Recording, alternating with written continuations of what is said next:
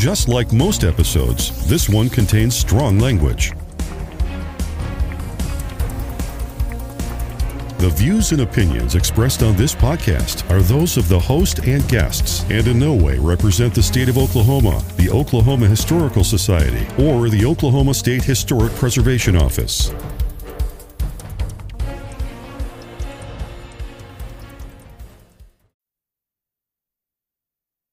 Welcome to the Musings of an ADD Mind podcast. This is Jack, and I have the ADD Mind. Guess what, guys? It's the end of the month. So, you know what that means.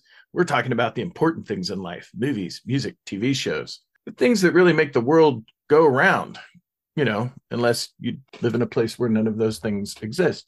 But we live here in the good old US of A, and that's not an issue for us. So, we're going to talk about the important stuff.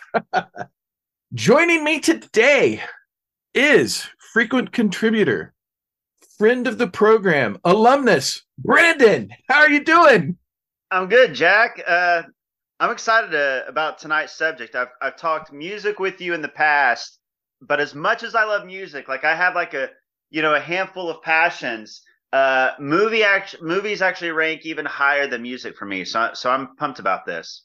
That's that's got to be pretty high because your love of music is by no means minuscule. Yeah, no, I mean, like I, have I've worked in the you know in radio and music like two decades, so I mean, like it's it's a passion. But man, I'm I'm a movie nerd. Like you know, there's like you you'll meet people and like, oh, I like movies, and you'll meet people like, oh, I'm like really into movies. I'm a movie buff. Right. Even those people, I'm like, ah, you still like like I'm I'm like like next level like nerd like when it comes to movies. Like I get into like all the Oscars and awards and like I'll watch indies and I'll watch foreign films. I'll watch documentaries. like if you like go like IMDb top 250 list, like years ago, it was like a goal to check all of them off, watch all of them, uh, watch all of best picture Oscar winners, all those things. Like I'm one of those big movie nerdy guys. There's nothing wrong with that. Nothing wrong with that. Yeah. On my uh, on my other podcast that I do with Kenyatta, Kenyatta and Jack Save the World, uh, last summer we did a special because you know on that uh, on that podcast we talk a lot about uh, current affairs and like um, relations between well white and black people and just everybody in general. And we decided to do a special episode on blaxploitation films of the 70s and so we did some research research on it. Ironically enough the last film they consider a blaxploitation film was actually filmed in the 90s um, but we sort of went that's that's interesting yeah, yeah. Um, so we kind of went through the uh the history of that. Like there was like Shaft one and Shaft two, and then they right. did like four made for TV Shaft movies. But at the same time, they were also making Shaft movies that were getting released in the theaters. It's really, really interesting. Yeah, and um yeah. uh Kenyatta has a friend that's a uh, uh, music producer, and he came on with us. So that was the first episode, and then the second episode was uh, each one of us watched the 1972 classic Blackula. Yep. And so yep. our second episode was we reviewed Blackula. Nice. And nice. yeah, it's I mean, obviously there's some silly crap in it and stuff that wouldn't, you know, fly now And yeah, because it was made in 72, but it really was I enjoyed watching it. it was pretty nice. No, it's cool. It, you know, it's cool to watch those, you know, just to get a sense of the history and the culture and and you know, Tarantino, those were a big influence on Tarantino. He's a huge fan. Uh, you well, know, yeah, like the whole Jackie Brown and, and Pamela mm-hmm. Grier and yep. and all that. Uh, yeah, there's some there's some good stuff there. Yeah, yeah, we're thinking about doing another one where we watch uh, or review Superfly. Nice, nice. I've seen Superfly. Yeah, yeah, we were thinking about maybe doing that a couple times a year, just because it's sort of different. But it's still culturally significant. That's what I'm saying. Like it's it's really cool to watch those for the for significance and just kind of like educate yourself on on the period and and and all those things. Yeah, yeah, yeah. It definitely is. And speaking of, this was completely unintentional when I when I mentioned Blackula. Speaking of movies made in nineteen in the early 1970s, let's just uh, transition into your movie.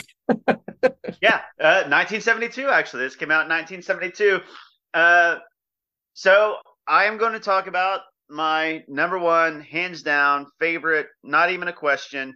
I may end up having a number two favorite movie at some point, but nothing will ever top this for me. Uh, the Godfather, 1972, Francis Ford Coppola, of course, Right. uh, based off the Mario Puzo novel, starring Marlon Brando and my favorite actor of all time, Al Pacino. And I mean, Robert Duvall, James Caan, Diane Keaton, Talia Shire. Uh, I mean, you can go on and on. The the cast is is ridiculous. Uh, I, I don't know where to go. I'll I'll, I'll let you or or you know direct me because I could I could do a an hour monologue about The Godfather if you want me to. But if you want me to go a certain direction, let me know. Yeah, Francis Ford Coppola definitely cheaped out on the on the actors of that of that film, didn't he? I mean, he just went with just a bunch of people you never heard of again, except for the Godfather sequels. well, what's funny is um, there there's this whole like underlying story with the Al Pacino uh, character because you know they s- they got Marlon Brando and that was huge. That that was huge. He was you know considered the greatest actor at the time, uh, and of course now you know is considered you know maybe the greatest actor ever, along with Al Pacino and Robert De Niro and, and a handful of other guys.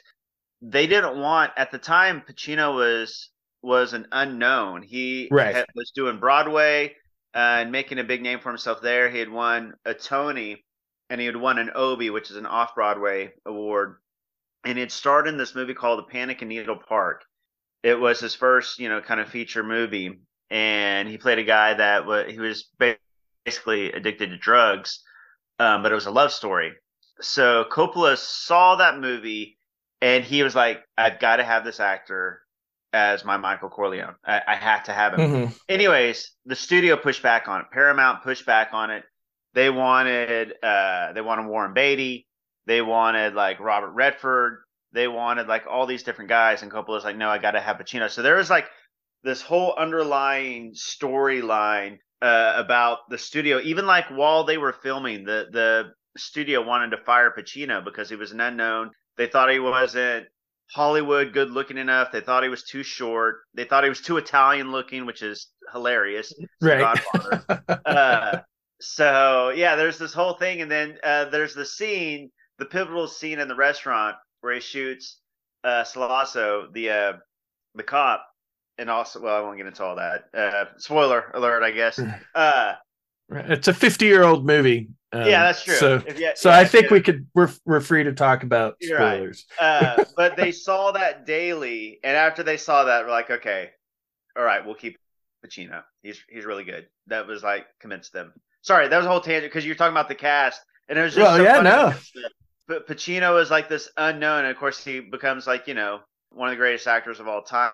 It was considered a really really big risk to to cast this unknown for for Michael Corleone. Yeah, yeah, no. Um, a lot of times, you know, big risk like that um, does uh, ends up paying off in the end, and you do have somebody that ends up having a you know an incredible career. So this is clearly one of those cases. Yeah. So have you read the book as well?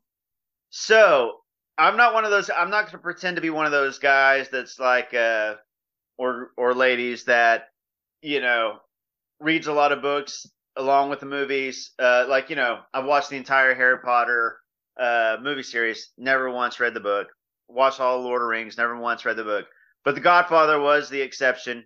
Uh, I loved it so much. I did have to read the book. Yeah, I've read the book, and it, it's great as well. It's, I mean, it was a bestseller obviously at the time. It was a hot product you know, because it, it takes this mysterious and kind of ominous mafia storyline. You know, everybody's kind of intrigued by the mafia, kind of Right. scared of it, but then they they did something different. Puzo did something different, and he made it like a family, like a true family. Uh, it's a it's the story of the Corleone family, and so it's it's it's it's a great book, and it, what's funny is there's enough material in it for part one and two. A lot of part two is from the book as well, not just part one. Mhm. Uh, but yeah, the book's great as well. I I think I've only read maybe you know books that went on to be made movies. I think I've maybe only read probably five or six. I don't think it's been any more than that. I have read strangely enough, I don't like Stephen reading Stephen King books, but I've read three of his books that were made in movies because Heather was like, they're so different. You gotta so you know, I went ahead and I did that, like The Running Man. Yes, I've read The Running Man. Uh, completely, completely different. Yeah, um, completely different. And wasn't The Running Man? I could be wrong, but wasn't that one that he wrote under his his Richard Bachman? Yeah, yeah, yeah. It, it, certainly is. Uh, another one I read was Jaws. Uh-huh. And in the book Jaws, the Richard Dreyfuss character was banging um, the wife of uh, the sheriff dude. oh, you know, we're going to need a bigger boat. He was banging the shark. Like, oh, that's like... no, that would be a whole other uh, type of film. no, it really that? That seriously, I, I, had no idea that in the book he's that's crazy. That would yeah. have changed the movie in a lot of ways. Yeah, the Roy Scheider character, Roy Scheider. Yeah, uh, but yeah, no, it. Uh, I was like, oh, that's. I guess I see why Spielberg cut that out. yeah, yeah. Was the uh was the famous uh big monologue from Jaws in in the book where he's talking about being on the Indianapolis when it yep. sank? You know what? Yep. I don't remember if it was or not. To okay. be honest with you. Okay, um, I know but... you're going to need a bigger boat, isn't it? Because that was an improv line. Yeah, yeah, yeah, yeah. That that was an improv line, but it was a perfect improv line. Oh, it was. It was absolutely. Anyway, I side quested us. so, so okay. So speaking of actors, though, that's I mean, reasons why The Godfather I think is the one the the greatest movie of all time, but two my favorite movie of all time. I mean, you have Marlon Brando, you know, who is who is already a megastar. We talked about that because of On the Waterfront and Streetcar Named Desire and all these movies that he did before. But this was just a completely different character for him playing this Don. And of course, he's fascinating because he's he's this huge figure in the movies, but he's kind of the most respectable character of, of all these Corleones. You know, Sonny's the hothead. Michael has this transformation from war hero to kind of like cold blooded Don figure. Fredo, of course, is sympathetic, but you know he's he's Fredo. But but Marlon Brando gives this like touch of like like honor and integrity to this like big, huge, powerful man, uh, mafia figure. Then you have Al Pacino. Uh, I I think it, you take one and two honestly as like one big long movie, Godfather right. one and two. And I think it's I think Pacino's performance going from this innocent, doesn't want anything to do with the family character, this war hero uh, he tells Kay at the beginning, you know, that's that's my family, that's not me, to becoming this just completely ruthless, like loses all. I, I don't want to say like morals, but like he, he just completely transformed. See the transformation just to happen in part one. I, I I just think it's one of the best. You just made me think of this. Never even considered it. It's almost like he had a Walter White transformation. Yes. Yeah, he, he really yeah, that's from exactly, Walter White to Heisenberg. Yeah, that's exactly that's exactly right. Yeah, he uh and and I thought that as I was watching Breaking Bad, I was like, he really do he it was like a Michael Corleone type of transformation. That's exactly what it is. Of course, Bryan Cranston was incredible, one of the best TV performances of all time. But he got oh, to layer yeah. that he got to layer that, that performance throughout like what six or seven seasons with all these episodes. So you you know see it but Pacino had to do it within three hours, you know, like right. to start here and to end here. And to do that, yet, you know, it's not like he's just playing two different people. Along the way, he's he's at one end, and then he like you see him start to be, become a little bit more, then a little bit more, then a little bit more, then a little bit more. It'd be one thing if it was just this innocent, doesn't want anything to do with the family at the beginning, and he's cold blooded at the end, and it's just two separate performances. But you see the journey along the way, and how how all these little things that happen to him change who he is. I just think it's an incredible performance. Of course, Robert Duvall is is great as Tom Hagen, the, the kind of family counselor. Uh, James Caan is great. Uh, a lot of people listening probably best know him from Elf, but he's so good as the hothead Sonny. I, I it's the, the the performances are just just off the chart good. But then you know they're they're given such good dialogue to work with. The script is just fantastic, and and Puzo right. and and Coppola worked on it together for months uh, because the the book was great, obviously, but you had to turn that into a screenplay. you have to turn this book that had so much material into it into a movie that's going to be three hours long. And, and the studio wanted it to be an hour and a half. They didn't want this to be a three hour movie. That was another thing that that Coppola fought them on, and he won. But you know, it would have been a completely different movie if you take out half of that movie. They didn't want oh, yeah. to film in Italy, Sicily at all. That that that whole part they thought that was going to be too expensive. They didn't think it was necessary, and of course, it's necessary to uh, Michael's journey. Anyways, but but the screenplay that they I think it's so cool though that that Coppola and Puzo did this together. Like they were a they were kind of a dynamic duo. You know, usually people who write the the the book have nothing to do with the screenplay. Like it's right. usually like adapted.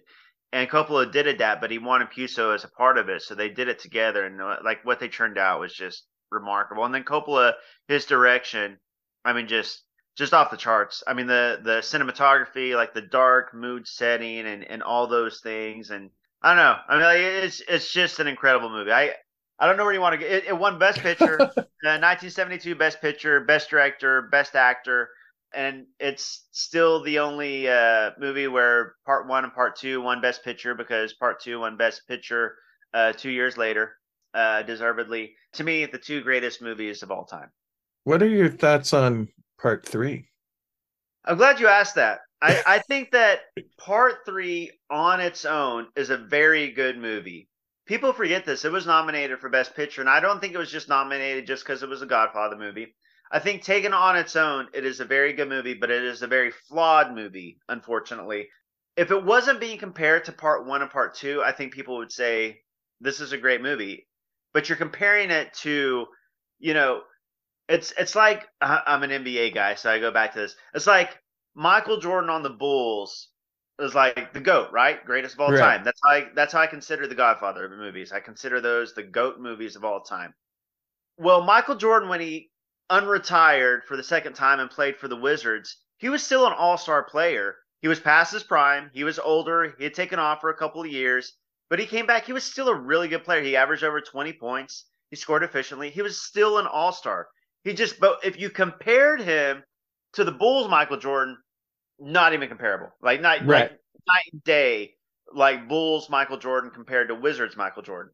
But Wizards Michael Jordan, if you just judge him on his own, was still a good player. That's how I look at Godfather Three. The biggest, the biggest mistake that Francis Ford Coppola made was casting his daughter Sofia Coppola, who ended up becoming a great director on her right. own years later, as as Michael's daughter.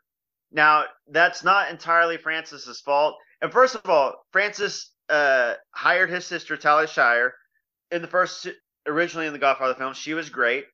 He hired his dad to be the the composer. Great, fantastic music. The score didn't even talk about that. One of the greatest theme songs of all time. But when he hired his daughter, okay, so originally Julia Roberts was supposed to play Michael Corleone's daughter. That would have been great she couldn't get out of a I can't remember what movie it was, but she was contractually obligated to another movie. She tried getting it out, getting out of it. She couldn't do it. So then it was going to be um, Winona Ryder, the daughter.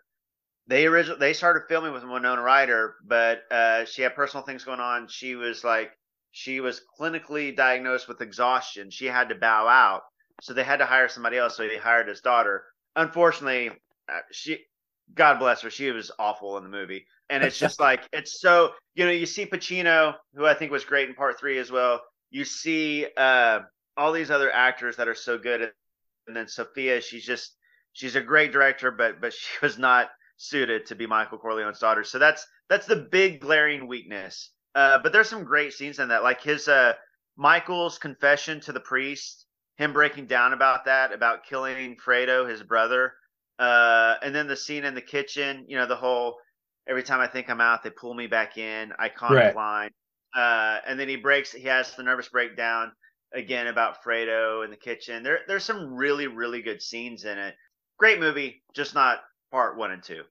Right. And I don't know, maybe it being because uh, I just looked up when that uh, when part three came out, and according to the interwebs, it was 1990. So that is quite a uh, you know a gap in between the uh the three films there so or you know between two and three but yeah it was this, it was a 16 year gap which is huge and the other thing is it released the same years that the same year 1990 that Goodfellas did, which did not help because Goodfellas, of course, Scorsese ended up being, in my opinion, and probably most film critics' opinion, the the second best mafia movie of all time, next to Godfather One and Two.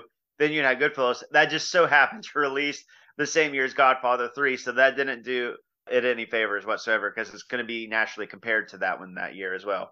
Yeah, I I can't believe that in terms of great mafia movies, you forget the uh the '90s hit with Steve Martin where he plays the monster. Yeah, they build the baseball field for money, yes. money laundering.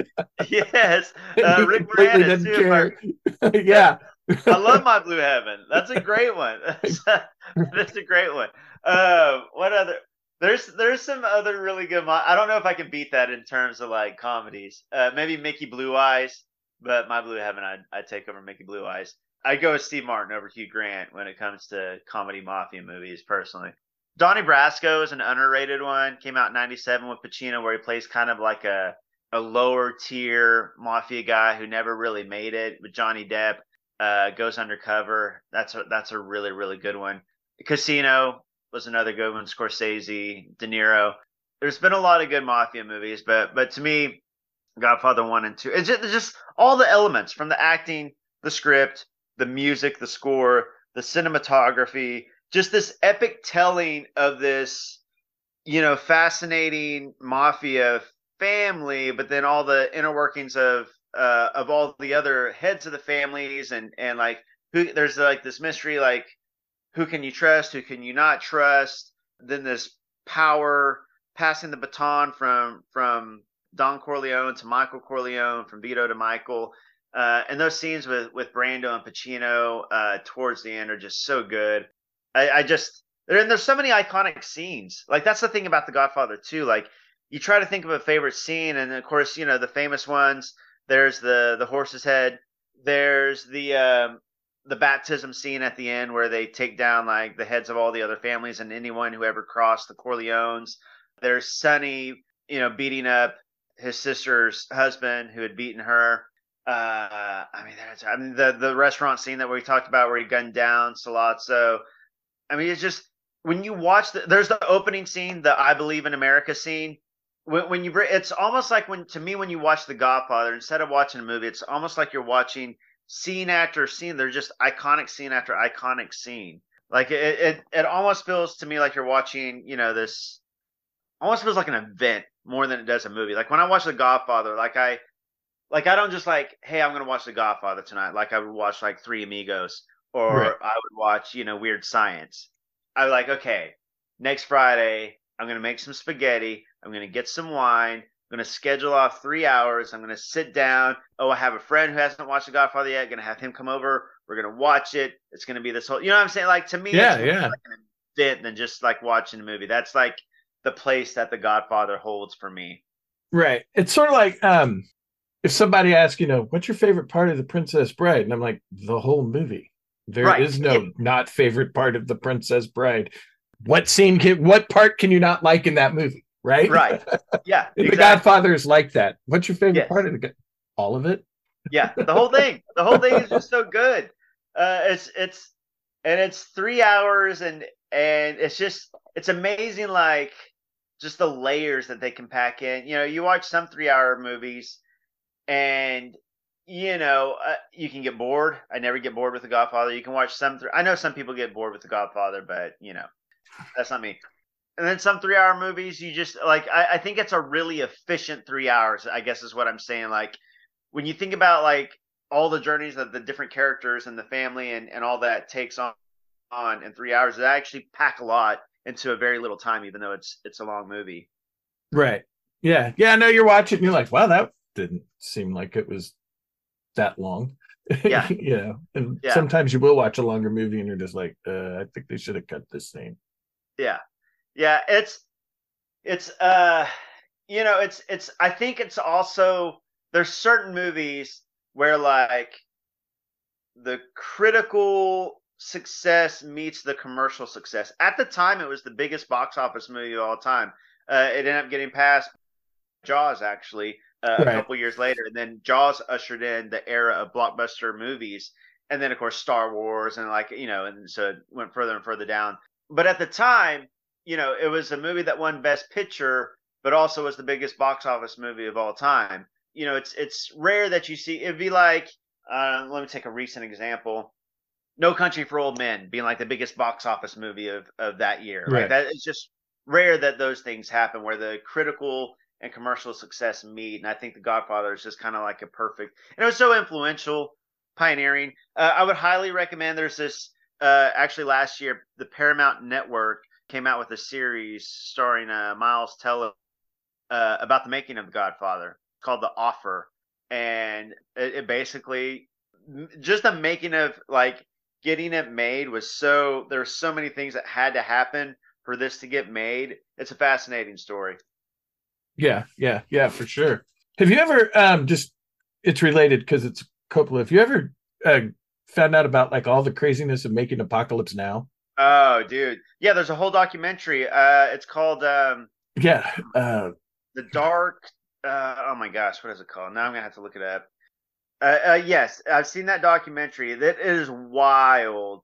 Everything that had to happen for that movie to get made and like how uh, Hearts of Darkness. I knew Yeah, the Hearts- word darkness was in it. Hearts of Darkness, a filmmaker's apocalypse, uh, is the documentary.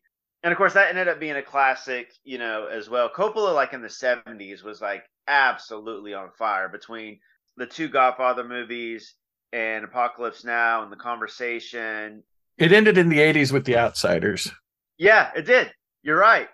You're right. And then he had stuff like like the Dracula movie and Jack with Robin Williams. Like it kind of, uh, I think he did the Rainmaker, if I remember right, the Grisham novel with uh with Matt Damon.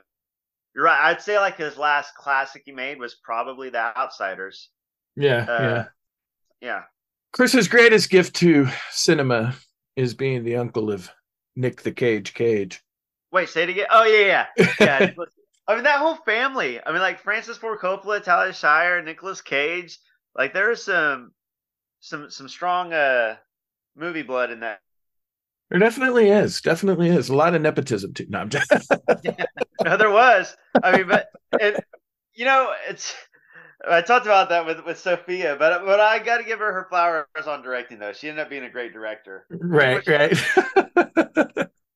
so, um, well, you're not going to believe this. You just spent roughly 30 minutes talking about The Godfather, which Did I? You probably do believe it. Yeah. Yeah, yeah. I, so, what's funny is I could I could talk more about it. I feel like that was a. I feel like I I did it. It's it's justice. Like without getting too in depth or bo- and boring about it. Right, right.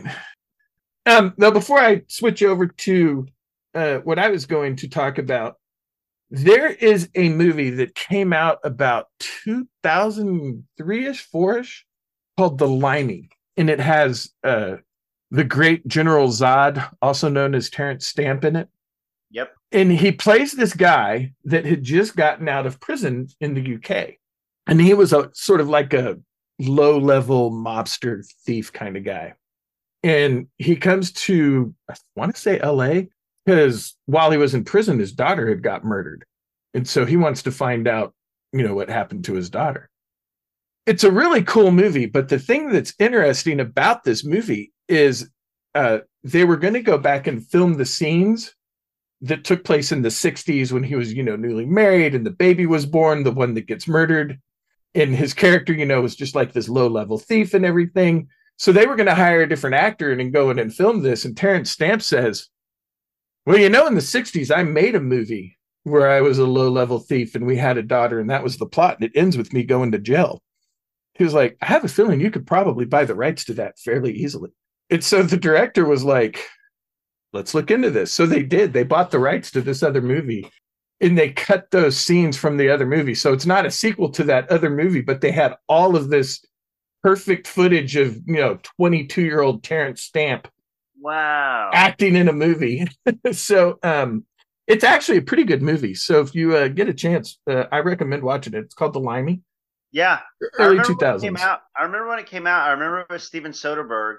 I actually haven't seen it though. I, I may have to watch. That is that is a really uh, fascinating backstory. Yeah, because when, when I was watching, I was like, holy shit, that's freaking Terence Stamp. You know, Yeah. this is before you had de aging technology, right? Yeah. so I'm just like, did they honestly? The guy saw it. He's like, we should make a sequel to that. Yeah. So you know, I did a little research, and that's how I found out afterwards that you know, that's what came out. But uh, kind of cool, mafia related. Yeah. Yeah. All right. I'll put Limey on the list. I, I never ended up watching it. I don't know why. It was on my it was on my radar. Yeah, yeah. I think I think you'll probably probably enjoy it if you if you watch it. Let me know. Okay. But uh, anyway, moving on to uh, what I was going to talk about. Also, something that's a little older, whereas uh, The Godfather is 50. Uh, what I'm going to talk about just celebrated its 60th anniversary. And this would be a little small television show from the UK called Doctor Who. Nice. And for a show that I don't think anybody thought was going to make it past the first season, it's had some uh, incredible longevity. Man, has it ever. Incredible longevity and incredible uh I mean cast of of Doctor Who's. How many has it been? We are now at, let me think, I think 15. Wow. But it, it's really strange. If you don't know the premise of Doctor Who, he's from this planet called Gallifrey. They're Time Lords. They have these machines that go in and out of time. They can go anywhere. The machines are called a TARDIS. And uh, the TARDIS can make itself look like anything in the environment that it's in. So it hides in plain sight. But because they have all of this, you know, super duper technology, the inside of the TARDIS is vast and the outside you know is a little tiny thing well when he landed in the uk it took the shape of a blue police box and then the circuit that makes it switch broke so it's forever been stuck you know as a blue police box which has led to the multitude of oh my god it's bigger on the inside jokes. But the thing that i appreciate is um william hartnell who played the first doctor was starting to show some like early onset dementia type signs and he was having a hard time keeping his lines up but he was such like a proud man that he had a hard time admitting that he was having these issues and so the studio had this conundrum of do we just replace the actor and just pretend that it's the same character and somebody finally came up with well what if time lords had this thing where their body achieves a certain amount of damage but they have this energy that realigns all of their cells and they can become a new character. And everyone was like, okay, that's freaking amazing. So that's what they did. And that's what has, in fact, enabled the show to, you know, go on for 60 years is that when the actor playing the doctor gets tired of playing the doctor, oh, okay, you just took about a lot of damage and you'll just become a new actor, you know, a new, a new person. And that's what they did. Now, I will admit that the budgets of Doctor Who through through the 80s when it finally sort of because it went on like a 10 or 15 something ish year well not 15 hiatus. The budgets aren't good. They they did a lot with what they have but that is why the daleks their big laser weapon is in fact a plunger. But you know but they they they did the best with what they had and there there have been some really you know quality scripts and everything that went on and or you know that they that they've had. But where in my opinion doctor who really really really sort of exploded was in 2005 when they brought it back with what would be the ninth doctor and uh, this guy was the ninth doctor was played by a guy who lit, who ended up having you know no career at all in the acting world named christopher eccleston no, nobody's ever heard of that guy. um, but he was only on for uh, one season. Him and the showrunners and the producers didn't get along. Um, I I actually think Really? that- yeah. Huh. From what I understand, Christopher Eccleston can be kind of hard to work with, I guess. but I, I'm not saying that it was him. You know, sometimes people just butt heads. And so he left after one season, and then the doctor was recast as another actor who's had a pretty poor career named David Tennant. Yeah, David Tennant. I, I'm a David Tennant fan. The the one I I, I won't pretend that I, I've watched a lot of Doctor Who, but the little bit of Doctor Who that I've watched were was the version with David Tennant in it.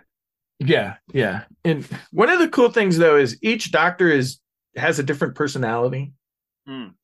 Which, you know, helps with sort of the actor that's playing the doctor. You can kind of have the personality fit, you know, sort of that actor. And David Tennant ended up playing the doctor for a pretty decent amount of time, but in terms of screen time, it's not the most.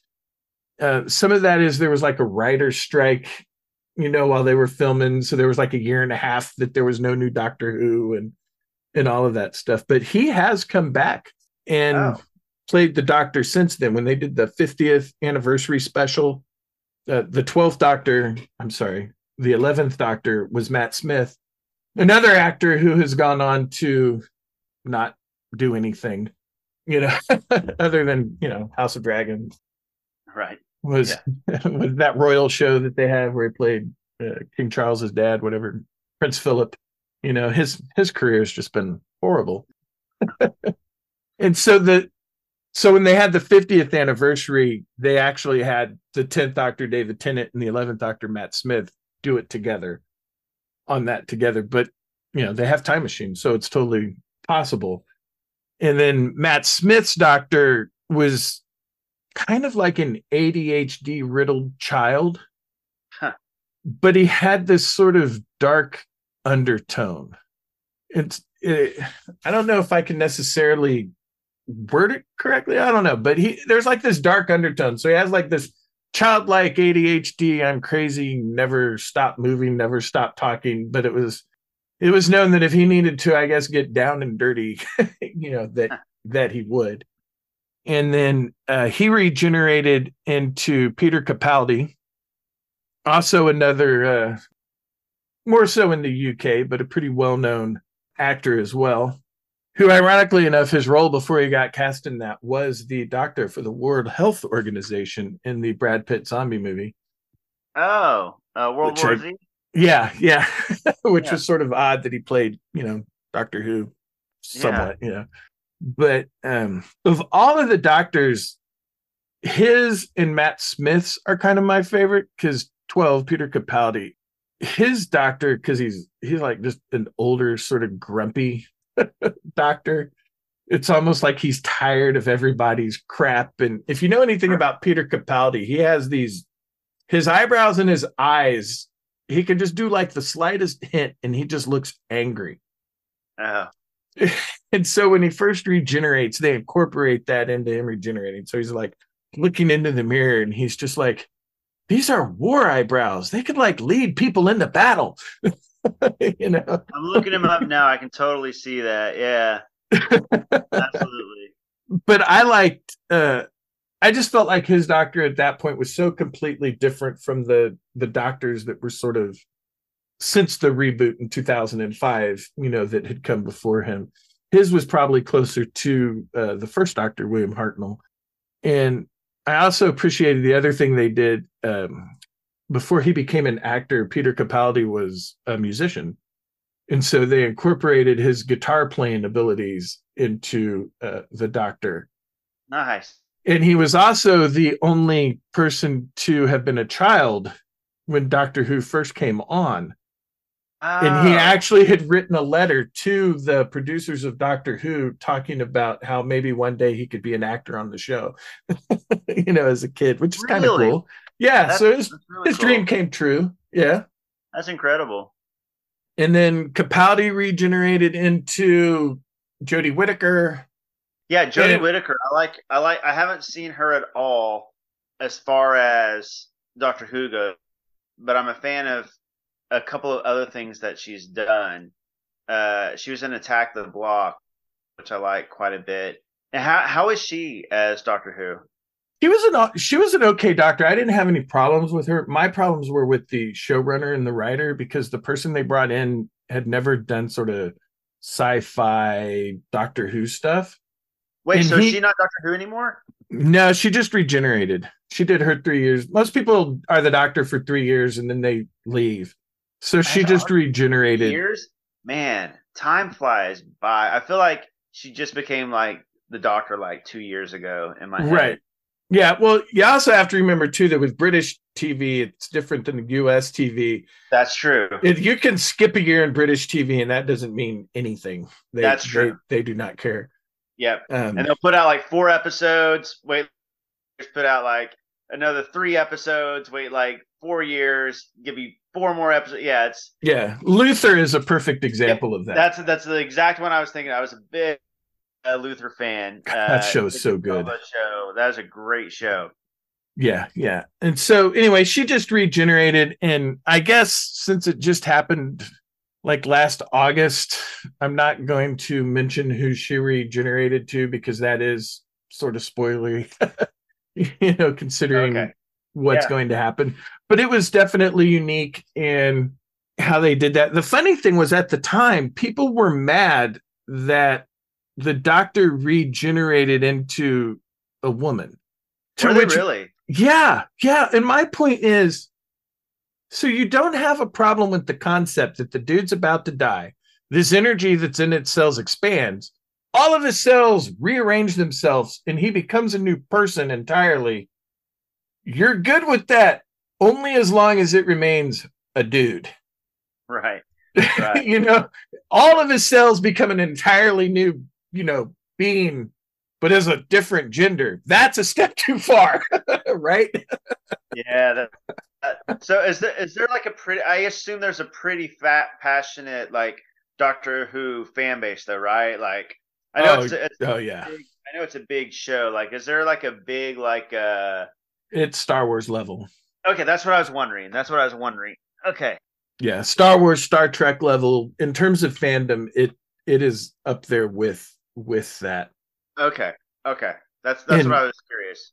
I mean, anytime you have a huge, huge fan base and there's changes that are made, I mean that just kind of goes with the uh, territory because nobody wants to see like the characters that they've you know been in love with for so long to to change in any sort of way. So Uh, yeah, following like you know, it seems like it's that way with every you know Star Wars, Star Trek, even Marvel, like you know superhero characters, DC, like you know you see it happen. So. yeah, yeah. I I think I understand why uh, the Jodie Whittaker doctor regenerated into who she regenerated into, because the ratings under her did did fall pretty dramatically. Oh, And- really? and yeah, I don't blame her. It you know, it's just sort of one of those you know situations where you're just stuck in a you know in a bad a bad place, sort of like Sam Bradford's first four years with the St. Louis Rams. right. Yeah. Good example. yeah. Yeah. Good Yeah. example.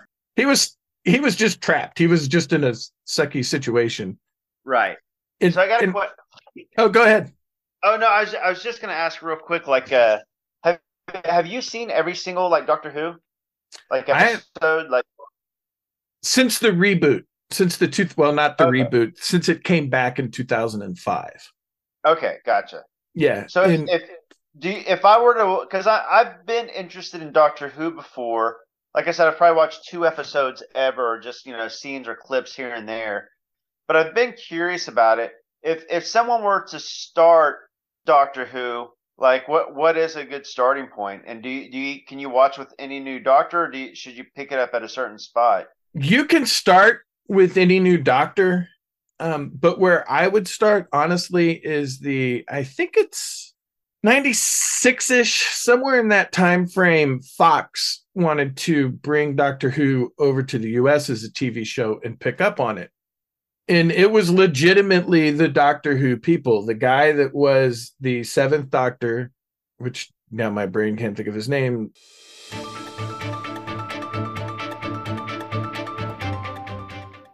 What I meant to say was Sylvester McCoy.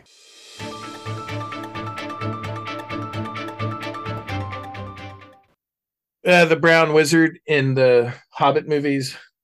Who now I can't think of his name because I need to recall it, so my mind won't pick that up.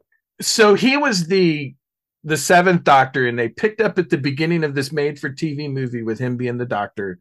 He dies. He regenerates into Paul McGann, and the idea was that it would be a TV show here in the US with Paul McGann being the eighth doctor. Okay. But the movie just didn't get the ratings here in the US, so it never went past that that made for TV movie, except for in the UK, they have a strong audio book, sort of like radio play type thing going on with Doctor Who. And he probably has done 10 to 25 Doctor Who audiobooks. So he goes in and still acts as the character and all that. So his doctor, and it's all considered canon. So his doctor has all of these sort of adventures. You just can't, you know, watch them. I don't recommend going and listen to any of those. So start with the Fox movie, TV Okay. movie, and then just go into the Ninth Doctor with Christopher Eccleston because there is some stuff afterwards that sort of gets in that if you know about the Paul McGann Doctor, it helps Good to know. um, okay. later on. And honestly, there, you know, there's a lot, but Heather and I binge watched it over a summer one year. So you know, Really? Okay. That's good So- to know. yeah, so it can be done. Honestly, there's no need to go back and watch a lot of the earlier stuff. Um, I don't dislike it, but because it's so much earlier, you know, pacing is different. The way scripts works are different. The way they produce them were different. It, and I just, I, I don't know. I, I just don't think that you need to go back to that point and watch them all. But you definitely, that would be my starting point. Those that made for TV uh, Fox movie that came out in the Okay. 90s. Good to know. I've been curious, so that's that's good to know. I may I may pick up on it at some point. yeah it i think it's it's worth it and you know then you find yourself starting to use a lot of british terms Right. yeah. as it goes through and one of the things that's sort of uh, a doctor who is you have you know what are called his companion.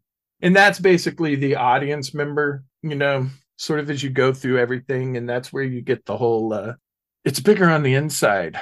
Well except for Right. claire um when they they they swapped it when she went into the tardis the first time. And she's all it's it's smaller on the outside and there's another cool sort of thing to watch too. For the 50th anniversary, they did a made for TV movie about how the TV show came about back in the 60s. And the actor who played uh, William Hartnell was so good and so spot on as playing the doctor because they would film scenes as him, you know, playing the doctor that they ended up in uh, uh, an episode with Peter Capaldi, bringing him on to actually play the first doctor as a character in the show. really? Yeah, yeah, which which was kind of cool. And um, sort of the thing was, so the first Doctor and then uh, twelve Peter Capaldi, they sort of meet up and they go in the first Doctor's TARDIS, but Peter Capaldi's Doctor is like, I finally get to do it. I finally get to do it. So they go in and he's all, Wow, it's bigger on the inside. which was yeah obviously because i watch the show it's a lot funnier to me but um it, it's just still sort of sort of funny and there's just you know they go through history stuff and it, it's interesting future you know all of that a lot of crazy sort of concepts that happen a lot of saving of the old universe you know Yeah. that type of stuff yeah uh, I'll I'll give the uh, I'll I'll give that TV movie a shot and, and kind of go from there and see see what I think. I've been curious. Yeah. And then um it's kind of a shame though that Christopher Eccleston didn't didn't get along because it would have been nice to have had him in the 50th anniversary Yeah, special, even though it ended up creating a doctor that nobody knew about that was there. But so with the doctors, they always go by their number, you know, one, two, Matt Smith's 11, David Tennant's 10. It's also 10.5, but that's a side thing. And so they introduced this character that's called in the 50th anniversary, that's the War Doctor that nobody knew about with the War Doctor. Originally, the War Doctor was supposed to be Christopher Eccleston's uh, doctor, the ninth doctor, but he wouldn't do it. And so rather than have a different actor play him, but still be the ninth doctor, they just created a new doctor that no one knew about, which was kind of cool. But so, yeah, anyway, I just love Doctor Who. It's if you like sci fi, that type of stuff, it's definitely uh, something worth watching, in my opinion. yeah, I'll give it a shot. I uh I feel like if I'm on a podcast and and we're doing a deep dive on Doctor Who, I gotta I gotta at least give it a shot.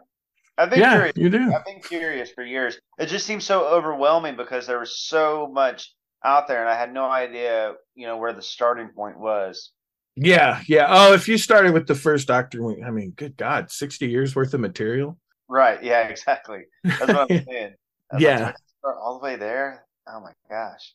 So, Yeah, yeah. No, that's that. That's how I I recommend doing it. And as it goes on, you pick up enough that you're kind of good with some of the uh uh you know other doctors and you know enough of the story um the interesting thing though is david tennant met his wife on doctor who Oh. she played a character on that show and you know they met started dating but the interesting thing about that is her father is the fifth doctor Oh, that's crazy. yeah and uh david tennant's son i don't know if you know this was on house of the dragon Oh, I didn't know that. No. yeah he played uh like teenage i think it's aegon king aegon Oh, okay. Yeah. and um apparently one of the the funny things is is that neither the fifth doctor or david tennant's doctor is his favorite doctor apparently his favorite is matt smith Huh. That's funny. So everybody's Yeah. kind of got the, so everybody's kind of got their own favorite doctor, huh? Is there like oh a, yeah yeah there's no like consensus like this was the best doctor? Kind of like James Bond, like you know, people argue Sean Connery or Daniel Craig or you know, some people like me are crazy and say Roger Moore. Is, is- so is that kind timothy of dalton by far Oh yeah, yeah, exactly.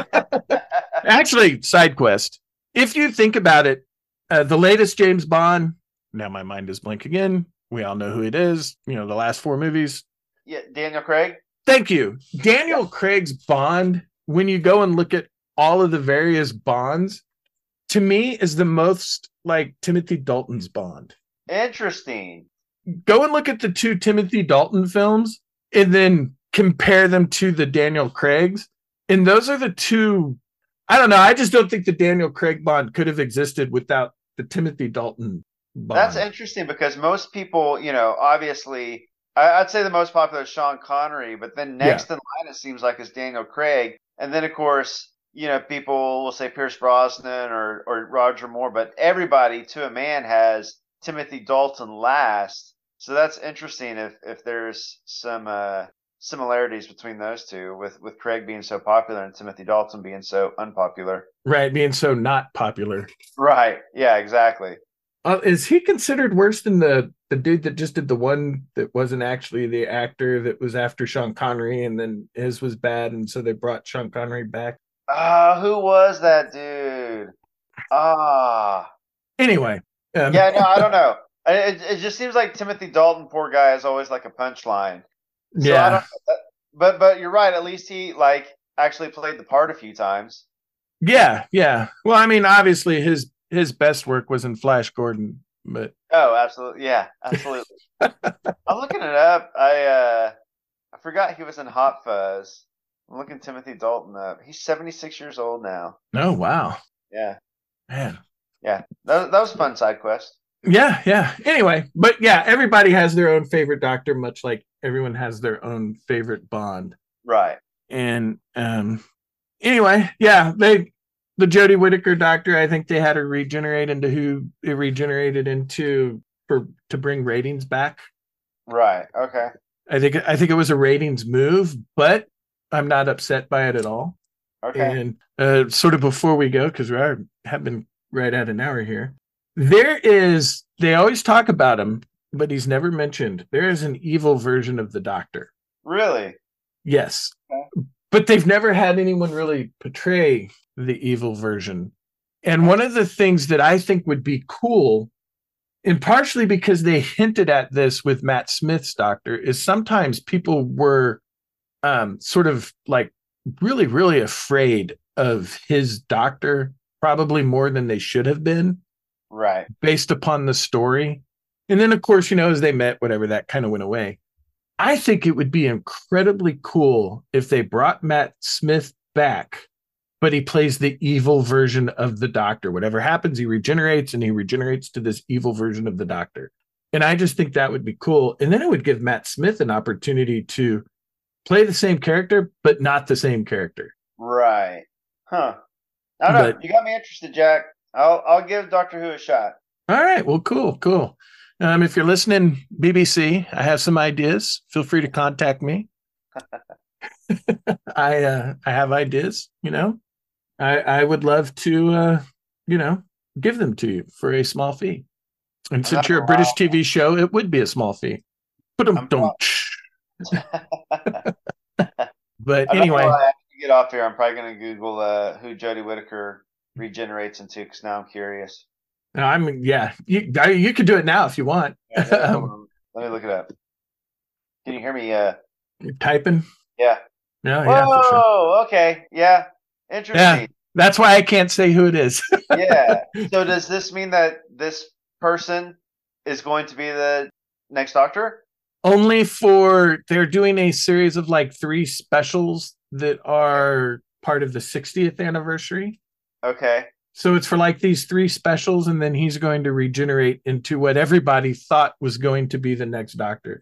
When she regenerated into the doctor, it like freaked all the Doctor Who people out because nobody had any inkling of an idea that it was even a possibility for this. Oh, so they in this day and age, it's it's amazing to actually keep things under wraps and to surprise people. It seems like that never happens anymore. Yeah, and and they did it. so That- I that's- applaud them for that. Yeah, that's impressive. Yeah, yeah, for sure. For sure. Well, I uh I had fun tonight. It was it was cool hearing about somebody that's incredibly passionate about The Godfather. Absolutely. You you definitely got me wanting to go back and rewatch part 1 and part 2. Nice. Um and I'll probably go back and rewatch uh, part 3 as well cuz I don't think I have I don't think I have watched part 3 since around the time it came out, you know, on VHS back in the day. Yeah. I think it'll be better than you remember, like better than the reputation would lend you to believe or remember. I believe that. Yeah. uh, a lot of times, you know, time goes on and you you'll go back and watch something and it it does improve. Right. Right. Other times you go back and you show your kids something that you loved as a kid and you're watching it thinking, what the hell was wrong with me? A la the original Clash of the Titans. Uh, dude, I watched that. It was on HBO Max. I watched it like a month ago. I'm not gonna, I I loved it as a kid, like you said. Oh yeah, me too. I mean, on one hand, I it does not hold up at all. On the other hand, it is still amazing to me. Like so, it's like yeah, if if you're a kid watching it the first time, you're like, this is terrible. But if you're like a 40, 45 year old kid watching it again and you haven't seen it in 25, 30 years, right. it's amazing. Well, the fact that all of the special effects at the time were practical because they were Right. what, Ray Harryhausen Yep, yep. um, is still pretty impressive. And it's just looking back at it with a modern eye, it you realize, yeah. man, this is this is kind of kind of corny, but it's still better than the remake they did, in my opinion. Yep, I agree completely. and when I guess it was 2014ish, maybe 15ish. Uh, Science Museum Oklahoma had a display, and they had all of the miniatures from Ray Harryhausen oh, that's cool. From- that. all of the movies he did. It was a temporary exhibit. It was only there for like a year. Uh, and so cool. they had all of the, you know, the little play dudes and all of that stuff. So they had all the Clash of the Titans stuff. yeah. And so my brother and I went, you could buy tickets. And so they started out with a Q&A and so there was a like a person that wrote a book about Ray Harryhausen and I think they had his daughter on as well. Hmm. And so there was, you know, they went and talked about the making of Clash of the Titans and his career and you could ask some questions and whatnot. And then they screened Clash of the Titans there at the uh, Science Museum. So we watched it and then we got to go and tour the exhibit before everybody else did that's amazing. which That was pretty really cool. pretty cool. That is cool. But but yeah, unfortunately, there are a lot of movies I loved as kids or I loved as a kid, and then I'd show my kids, and I was just like, this didn't really hold up that well.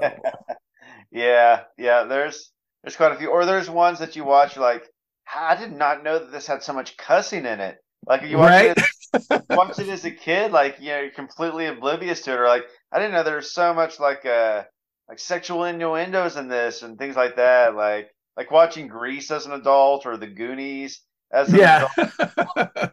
I mean, I still love them, but like it's surprising how much of that stuff is in there. yeah, yeah. I went and showed my kids uh Cannonball Run, Cannonball Run 2. Oh yeah, yeah. But the kid they loved it. They thought it was hilarious. And I still found it funny. Oh yeah. And then as an adult, I went back and got the Clint Eastwood classic, uh, Any Which Way But Loose. Nice. And I was watching it and I'm just like, I can't believe that when I was a kid, this was like a family film. Yeah, yeah, yes, exactly. And it'd be like rated PG and like yeah, like it'd be like yeah, it's nuts. Yeah, it, yeah. I ended up. Uh, I have both of them. I got them on DVD just because I I loved them, and you know, going back and watching them. And if ever there's the perfect example, you know how there's that thing that Gen X were like the forgotten generation, and that our parents just didn't care about us and all of this stuff. Yeah. The fact that those movies are family movies from when we were a kid oh, yeah. almost drives that point home, right? Yeah, yeah seriously. It's amazing. but yeah, if you ever want to watch a movie about a orangutan that'll is really good at telling people uh, that he's about to do a right turn. Yeah. go, go back and watch those. but anyway, no, I uh, I appreciate you uh, coming on. I need to go ahead and wrap this bad boy up. Um, Absolutely, man. It's good to talk to you, buddy.